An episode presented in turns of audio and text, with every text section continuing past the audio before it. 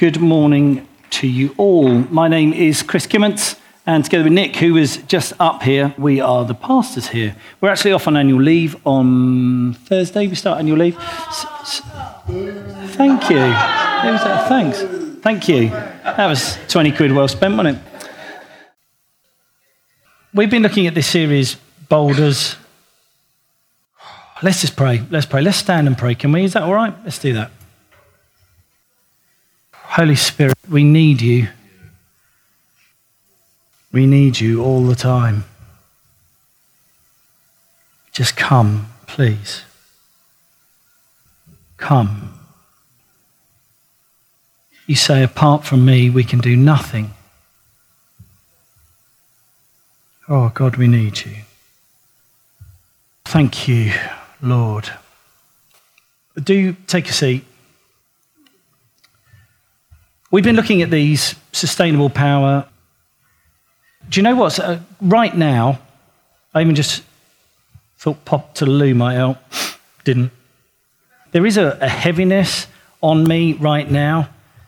And I'm just, I've just been, even while I was worshiping, I'm just asking God, what is it? What, what is this thing? I can feel slightly trembly, and I know it's the weight of God.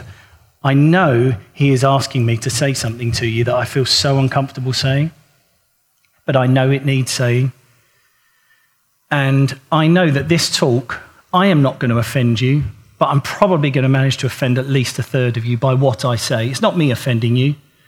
If you really want the blunt answer, it's a religious spirit that's being offended, and I'm just simply speaking out the truth of God. That's all I'm attempting to do. So I can feel that weight on me right now. I, I, can feel it there, and that's what, that's what is causing this. If you're waiting for a, a thoroughly, wonderfully ordered talk, then you honestly have come to the wrong place. Because we're into transformation here, and sometimes what God does is not actually seemingly very ordered, it's actually sometimes a little bit chaotic. I think that this theme of gratitude or ingratitude, as I said earlier, I the, one of the boulders isn't ingratitude, not, not according to the book, Sustainable Power. But ingratitude isn't even in there. So I started preparing the talk on offence, which was what was scheduled to be talked about today, and just not nothing doing. I couldn't get it to hang together. Well, technically, it was shaping up to be an awesome talk. But it ain't an awesome talk if God's not asking you to do it. We're not up here to be great orators. If you want a great orator, then find a podcast. We're up here to be real and to try and bring about transformation of this church and this community. That's what we're here to try and do, and to try and steer the ship as best we can. So sometimes we might even get a bit muddled. There, might be a sense of disorder. There's all kinds of things, because actually, I'm just more interested in listening to what the Holy Spirit's saying. And that's what I want to be able to do. But I became overwhelmed this week by the problem that we have as a culture around being ungrateful. And I would love to say that Ashford Vineyard has escaped it, but it just hasn't. It just hasn't, and that's uncomfortable for me. It's uncomfortable for me because, as the Bible says in the Old Testament, as the priest are, so are the people. Not that I'm a priest in that sense. But also, this is a church I'm part of. It's not my church, it's, um, it's Jesus' bride. I'm just here for the time being. So, obviously, the theme of all this boulders stuff is that there are boulders in the way, that there should be rivers of living water flowing out of us. And the principle is that if this is not happening, then something must be blocking the flow. And without a doubt, God has asked me today to speak about ingratitude. And it is, frankly, it's a little bit painful. There is a saying that gets said, I, I only hear it in vineyard circles, but I'm sure it goes beyond the vineyard circles, which is never beat the sheep. That's you. Never beat the sheep. Never tell people off. So I, I, I, will not in any way be telling us off this morning. It's not like that. That's not what it is. But I do want to see if I can bring about a conviction of the Holy Spirit in you that I am experiencing in me over being ungrateful. That's, that's what my aim is. Is that all right with you all? Are you, are you open to like God challenging you over something, nudging you in the ribs over something? You open to that? Good. That's 17 of you. Apologies to the rest. There's a big wide door there if you any point need to leave, which I hope you don't. I will, I will cover the two things that I feel God is asking me to say as I progress. So, being ungrateful, I think, has reached epidemic proportions. And I looked up epidemic because I thought I don't want to use like Daily Mirror language for the sake of it to try and grab people's attention. And I looked it up and it said a phenomenon that was pervaded most of society or culture. And I thought, no, this is an epidemic. I'm, I am justified in using this word. Sometimes, in fact, very often, our ingratitude leads to a sense of entitlement. Does it not? Do you not see entitlement in other people's lives? Do you not see entitlement sometimes when you look in a mirror? I do. And it's a slightly tricky one with God because there's all kinds of things that we're entitled to because He has made us entitled to them. And they're actually a gift. And Paul, Paul, New Testament church planter Paul, he said, This is nothing you could do. This is nothing you can boast about. It's all a gift. It's all a gift. But we see entitlement all over the place. And the other thing that comes with ingratitude is apathy. I can't be bothered. Oh, whatevs. All that stuff. They are both so ugly and so contrary to what God's heart is. I am grateful that for all the times I've said whatever, God never, ever looks at me and says, whatever. He never, when I approach him in freedom and confidence, which I'm allowed to do and invited to do, as it says in the book of Ephesians in the New Testament, one of the letters, can approach him in freedom and confidence. I never approach him. And he says, Yeah, I'm a bit hot today, to be honest. Just It's right for you, Chris. You're not having to deal with Australia. I mean, goodness, you've just woken up. I mean, honestly, the problem's going on over there. God's just never like that with me, and He's never like that with you. And I've noticed that gratitude has got absolutely nothing to do with possessions or absence of them. Nothing. This is me, actually. A few years ago, I think you can probably spot which one I am. Uh, it was uh, probably about 16 years ago.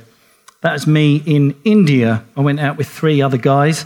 Alan Mint on the left, who has now gone to be with the Lord. He died last year. Jamie Sawtell next to me, who is now at Rayleigh Vineyard, and he uh, is one of the leaders there. And Carl Beach on the far right uh, of Christian Viewpoint for Men or Vision for Men, Message Trust, and now Redeemer King Church in Chesterfield. And we went out to India for 10 days. And what I saw in India was poverty that was devastating. And if anyone's ever been to India, many parts of Africa, etc., you will see a poverty that takes your breath away. This young man was in this sort of community, a very, very poor community.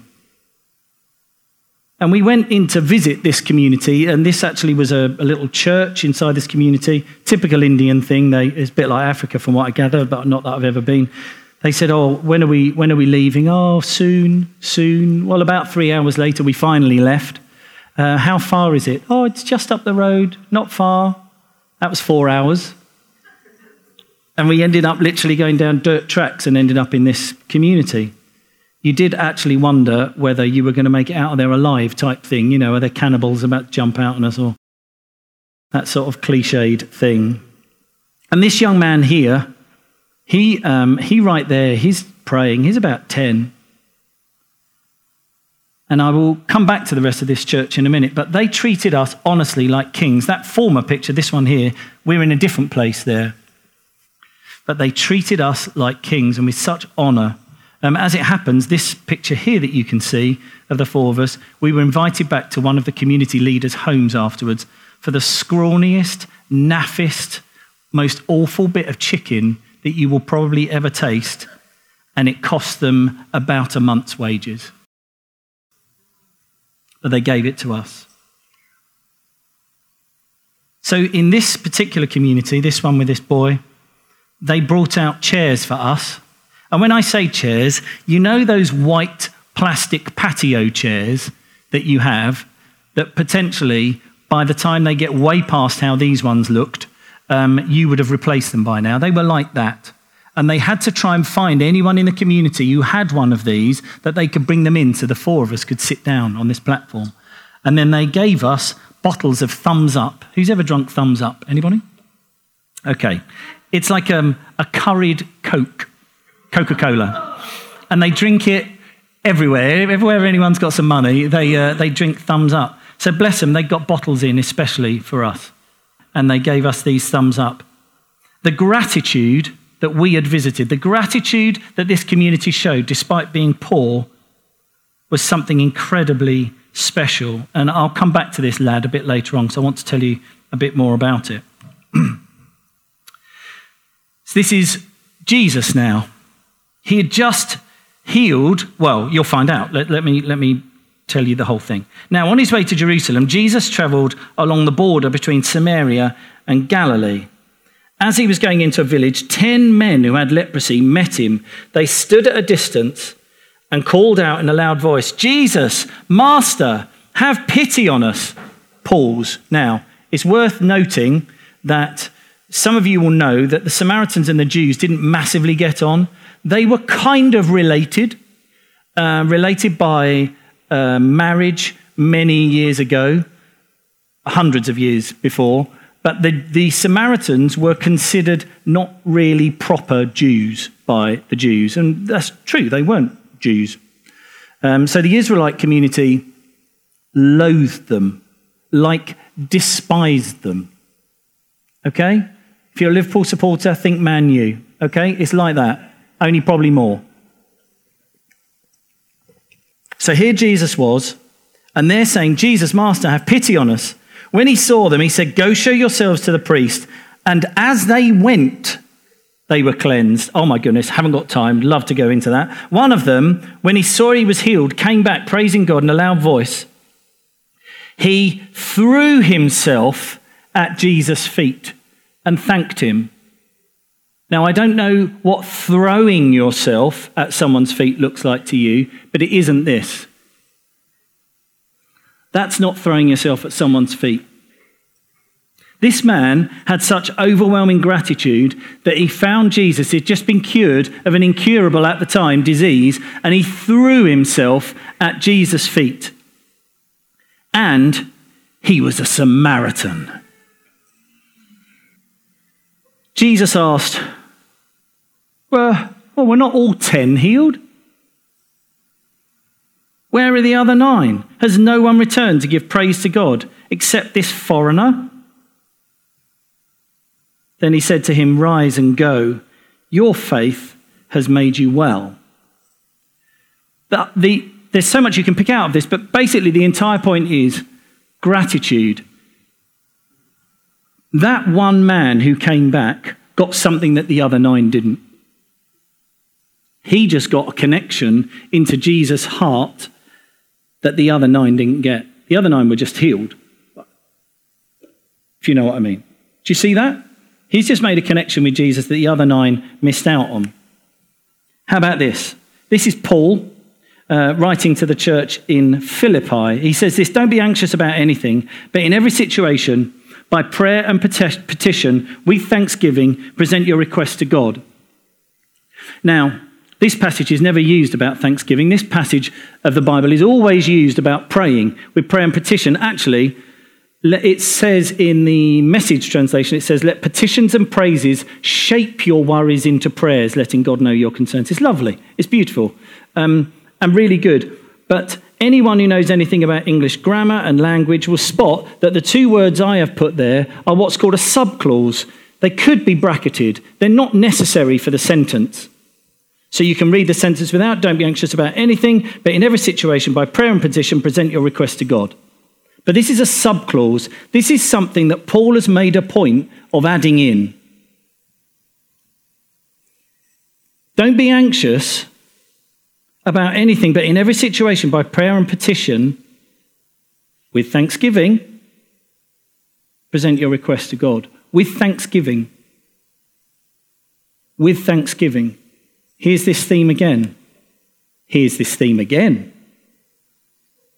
Follow God's example, therefore, as dearly loved children, and live a life of love, just as Christ loved us and gave himself up for us as a fragrant offering and sacrifice to God. But among you, there must not even be a hint of sexual immorality or any kind of impurity or greed, because these are improper for God's holy people, nor should there be obscenity, foolish talk, or coarse joking, which are out of place, but instead, thanksgiving. So easy to miss. We see that as a list of don'ts. This is Paul again.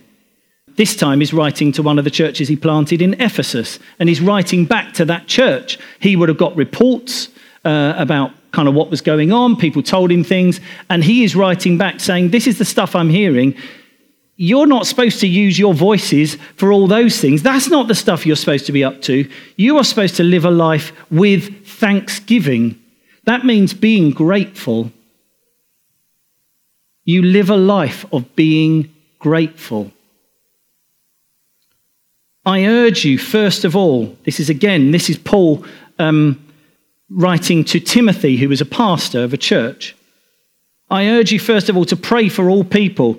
Ask God to help them, intercede on their behalf, and give thanks for them. Pray this way for kings and all who are in authority, so that we can live peaceful and quiet lives, marked by godliness and dignity. This is good and pleases God our Saviour, who wants everyone to be saved and to understand the truth. Now, anyone who is looking in this room to bring life to Ashford, this verse is key. He wants everyone to be saved. Jesus wants everyone in a relationship with him. So you can go on to, into, back into Ephesians and you can start arguing predestination. Just imagine the easiest way to understand any sense of predestination is that God already knows the choices you're going to make because he knows everything. But everyone is invited. He wants everyone to be saved. But look how you should pray for people. I urge you, first of all, to pray for all people. Ask God to help them, intercede on their behalf, and give thanks for them. Give thanks. There it is again. Thank you, thank you, thank you, thank you. When was the last time we were grateful for Ashford Borough Council? When was the last time we prayed for the Queen? When was the last time we prayed for Theresa May? Instead, what we sometimes do is we go on marches to shout our hatred towards the government, total opposite of what we're being told to do. We're supposed to be grateful. Doesn't mean you have to agree, but you can be grateful for people you don't agree with. I'm incredibly grateful for Nick, and we disagree on stuff. But you can still be grateful. Right? Yeah? Okay. Good.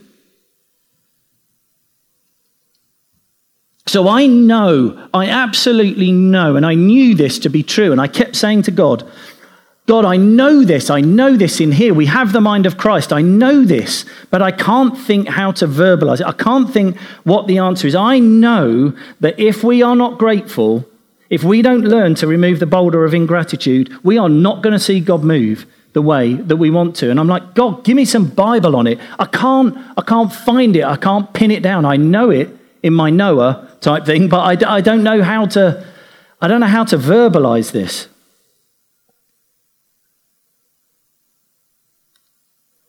I know this. If we want to see God move in the way we dream of seeing, then we have to develop an attitude of being grateful for all that God has done and is doing. We have to become a people who live in gratitude. And I chewed on this further and I said, I'm not satisfied, God. The Bible tells us we have to be, we have to have an attitude of gratitude. Forgive me. The Bible tells us we have to have that. But it's not enough for me. God, I want to understand why have we got to be grateful? I get it and I know it in here, but why, why does gratitude matter? Why does coming back and saying thank you matter? Why did that matter to Jesus? Was it manners? It's got to be more than manners. And then I realized why gratitude matters. Because gratitude opens up hearts. Let me explain. Imagine someone offers to pay your house mortgage off. You are like overcome because of the gift, depending on what size your mortgage is. The person has offered something of themselves to us, and our gratitude is what, is what returns that approach that they've made to us in giving something to us. Gratitude isn't going, thanks. Anyone who's got kids in here will know that they can say thanks and not mean it. Right? It's not about saying thanks. It's not about going tar. It's about genuinely being grateful in here that overflows in the word thanks. Oh, I can't believe it. Oh, my goodness. So let's, let's just switch this around a minute. You now decide that you are going to pay off someone else's mortgage. That's very kind. I'll give you my bank account details. You decide you're going to pay off someone else's mortgage. You make this big gesture. You feel you're just being obedient to God. You're doing this. And then the person doesn't even seem very grateful. Now, you can say, well, that to some extent, that's okay because I've been obedient to what God's asked me to do. Absolutely right, you have. But can I ask you something? You have paid that person's mortgage off and they barely said thank you. Is your heart disposed favorably towards them? No. You'll be everything you can do to not be calling them an ungrateful thing, blank. That is how you would feel. Your heart, your relationship between the two of you, because of the absence of gratitude, the heart hasn't been opened up. If anything, it's been shut down. Gratitude opens up the heart, it kind of greases the wheels of relationship to both the giver and the receiver. I thought about this and then thought, oh, of course, thank you, God. You've already said it. Enter his gates, says Psalm 100, with thanksgiving and his courts with praise. Give thanks to him and praise his name, for the Lord is good and his love endures forever. His faithfulness continues through all generations. There it is, right there. You enter that relationship with thanksgiving. That's how you get into a relationship. You start being grateful for the other person. That is what a relationship looks like. That is how you connect with God. That's why you tend to praise first. So, very terrible, really, but in many ways, praise is to thank God for what He's done, and to worship Him is to enjoy Him for who He is. You really should be writing that down. Praise is to thank Him for what He's done, and to worship Him is to enjoy Him for who He is. And so, what we see here, praise starts with gratitude. It's thanks, God. Oh, God, thank you so much for this. Thank you, God, that I even have breath in my body. I thank you for the sun outside. I thank you that we're exactly the right distance from the sun, that we don't get frazzled up, nor do we freeze to death. I thank you for all the water on the planet. I thank you for all the relationships you've given me. I thank you that your faithfulness is expressed even in the seasons which are never going to give up. It's very easy from that point to move into because God, you're so good. I'm not now talking about what he's done, I'm talking about who he is. You can take that as some intimacy advice as well. Start with gratitude and then move into telling the other person what you love about them and what you value about them. So, back to this main point. If we want to see God move in the way we dream of seeing, then we have to develop an attitude of being grateful for all God has done. This is the point. So, what does this actually look like?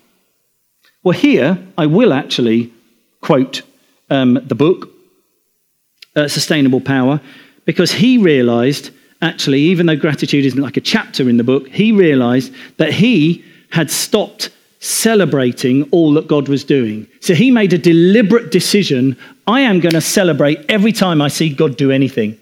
Because I am going to create in this place a DNA, a culture where we celebrate every time God does something. So every time someone gets a new job, well, that might not have been God. Yeah, but it might have been, so let's celebrate it anyway. Why not celebrate it? Because I'm British. You're not. If you've said your yes to Jesus, you are a citizen of heaven, and in heaven, we're grateful. So we need to get over the Britishness. Oh, I'm just shy. There's no shyness in heaven. Get over your shyness. You don't understand, Chris. You're not shy. You would have no idea what I'm like. Just because I can stand up the front, you have no idea what I'm like about being shy with people or not. You just assume because you see me at the front. Oh, Chris is great with anyone. Do you know what? Often I leave it to Nick. She's genuinely really good with people. I'm a bit like, I'm a bit grumpy old manish. Like, it's like, it costs me to be with people. So once I've spent that allowance, I'm like, Ugh.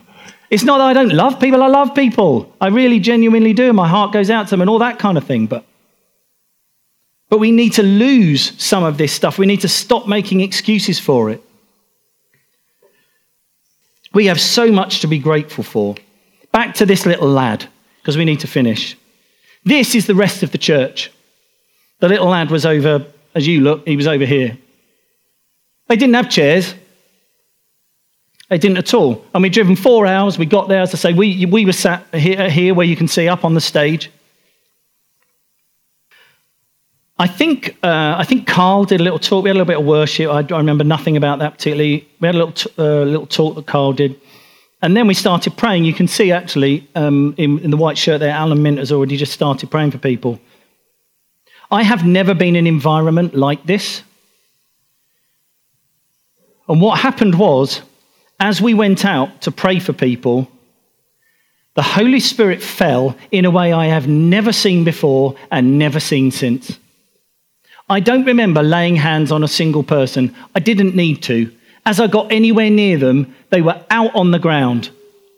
And it's nothing special. It was nothing special about me. It was the same for all of us. By the time that service finished, there was hardly a person standing because they were all on the floor, either worshipping or they were just out for the count in the spirit. I have never been in an environment like it. I was, it was absolutely, utterly overwhelming, and these people had virtually nothing, but they had gratitude.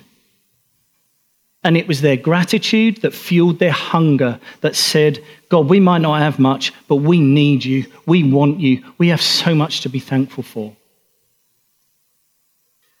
So I think we need to be a bit more like Elijah, who, when he prayed for rain, he sent his servant off, and he sent his servant off, and he sent his servant off. Can you see a cloud? No. Can you see a cloud? Go again. I've only just been. Go again. And he's praying and he's praying and he's praying. And then eventually the man comes back. His servant comes back and he says, I can see a cloud the size of a man's fist. And Elijah says, Rain is on the way. Because he focused on that cloud. Gratitude means you focus on that cloud and you say, Rain is on the way. God is absolutely desperate to rain in Ashford Vineyard and across the whole of Ashford. But we have got to focus on the tiny cloud the size of the man's hand and be grateful for it. And that's what's going to amplify it and cause it to blow over this way. The next thing the Bible says is the sky was filled with grey clouds. Isn't that amazing? I wonder if that would have happened if Elijah hadn't sent his servant to go and spot for the small cloud. Amazing. Let's stand. I would love just to quickly pray for you and for me. Father, we are desperate to see you move. We are desperate to just not do church. We are a charity, but beyond that, we are the bride of Jesus. And one day the church will be married to Jesus. We are so much more than a charity. I thank you that even just contained in this room is some wisdom, loads of wisdom that's needed to solve some of the issues in Ashford. That we have the mind of Christ as you've given it to us. And I pray against anything religious that would seek to twist any words that have been said this morning. I pray, Holy Spirit, that you will bring conviction where conviction is needed, including thank you on me as you have. And I pray against guilt and I pray against any shame. And instead, we ask you, God, to stir our hearts afresh for you. Help us to repent where we need to, just turn away, change our thinking, and say, actually, God, I do need to be more grateful. I want to amplify everything I see you doing. I want to make sure my Facebook feed is at least 75% gratitude. And the other 25% can be a weird shaped vegetable or something. God, we want to be people who are constantly speaking up what you're doing. We are a thankful people. And God, we want to see way more than we are. Help us to focus on the things we are seeing. We want to see a hundred people healed. We're seeing five say, God, help us to be grateful for the five while going after, longing to see the 95 too. We love you, Lord. Thank you that we are your children and you teach us, steer us, correct us, hug us, love us. Amen. Thanks for listening to our podcast today, and we hope you enjoyed it. For more information, visit ashfordvineyard.org or maybe drop into something if you're nearby. In the meantime, have a great week and know just how loved you are.